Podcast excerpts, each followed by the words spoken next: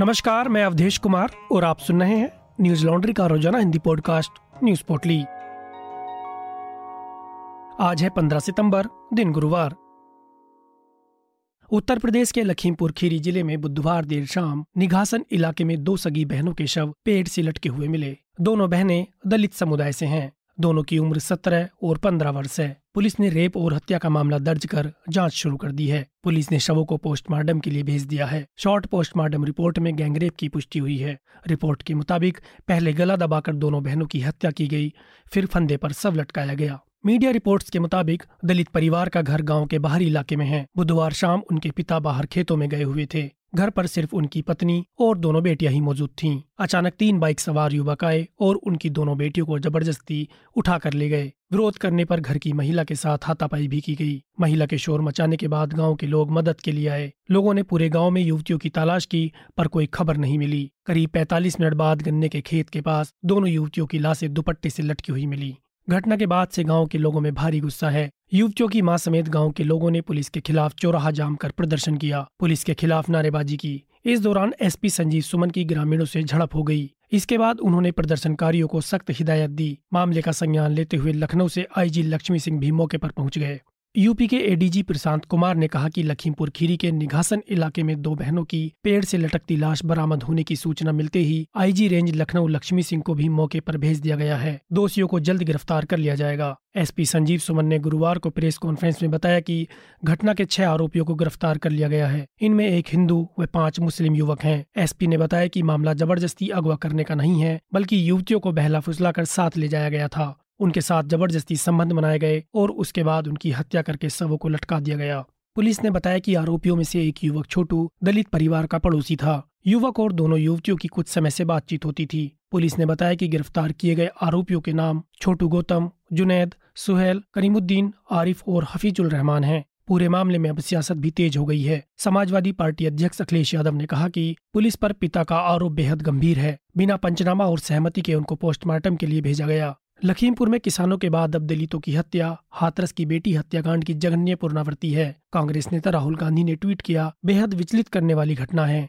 बलात्कारियों को रिहा करवाने और उनका सम्मान करने वालों से महिला सुरक्षा की उम्मीद भी नहीं की जा सकती। हमें अपनी बहनों और बच्चियों के लिए देश में एक सुरक्षित माहौल बनाना ही होगा। इस मामले में प्रियंका गांधी ने सरकार पर सवाल उठाते हुए कहा कि आखिर यूपी में महिलाओं के खिलाफ जघन्य अपराध क्यों बढ़ते जा रहे हैं। इस बीच यूपी सरकार ने कहा, दोषियों के खिलाफ सख्त से सख्त एक्शन लिया जाएगा। विपक्ष से राजनीति न करने की अपील है। पुलिस ने परिवार की मौजूदगी में वीडियोग्राफी कराई। पोस्टमार्टम हाउस के आगे भी भारी पुलिस बल तैनात था।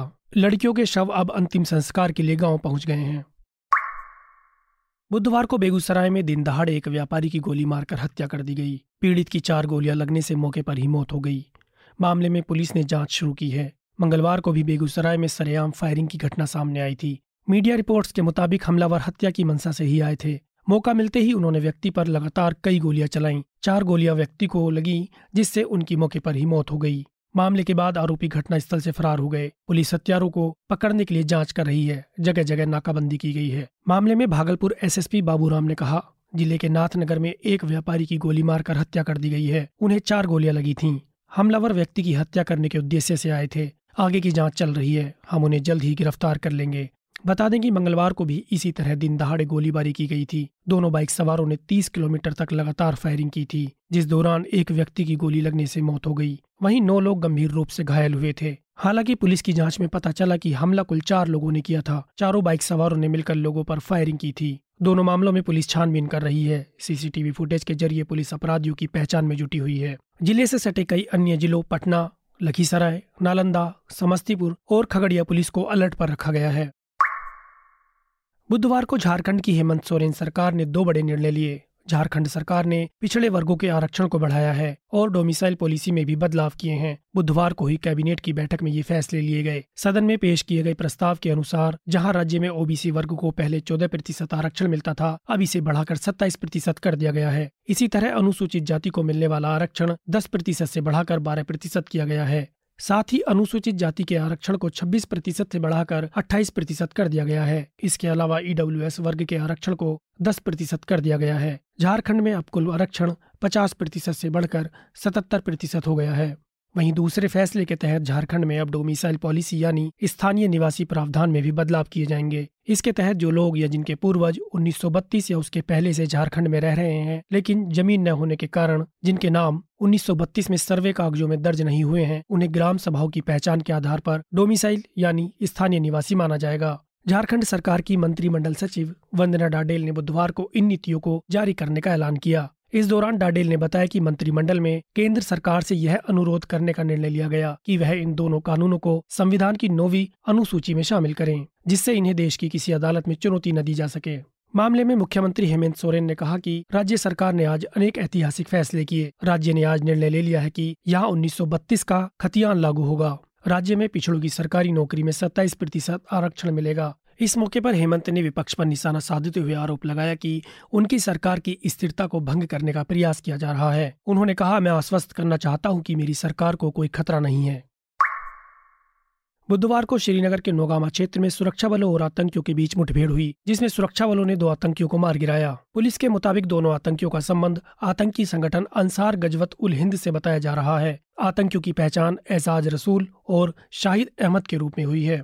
दोनों का संबंध 2 सितंबर को पुलवामा में एक बंगाली मजदूर मुनीर उल इस्लाम की हत्या में भी बताया जा रहा है। जम्मू कश्मीर पुलिस ने बताया कि उन्हें नोगाम थाना क्षेत्र के डांगेर पोरा इलाके में कुछ आतंकियों के छिपे होने की खबर मिली थी, जिसके बाद पुलिस और सुरक्षा जवानों ने आतंकियों को पकड़ने के लिए ऑपरेशन शुरू किया। इलाके की तलाश और घेराबंदी शुरू कर दी गई।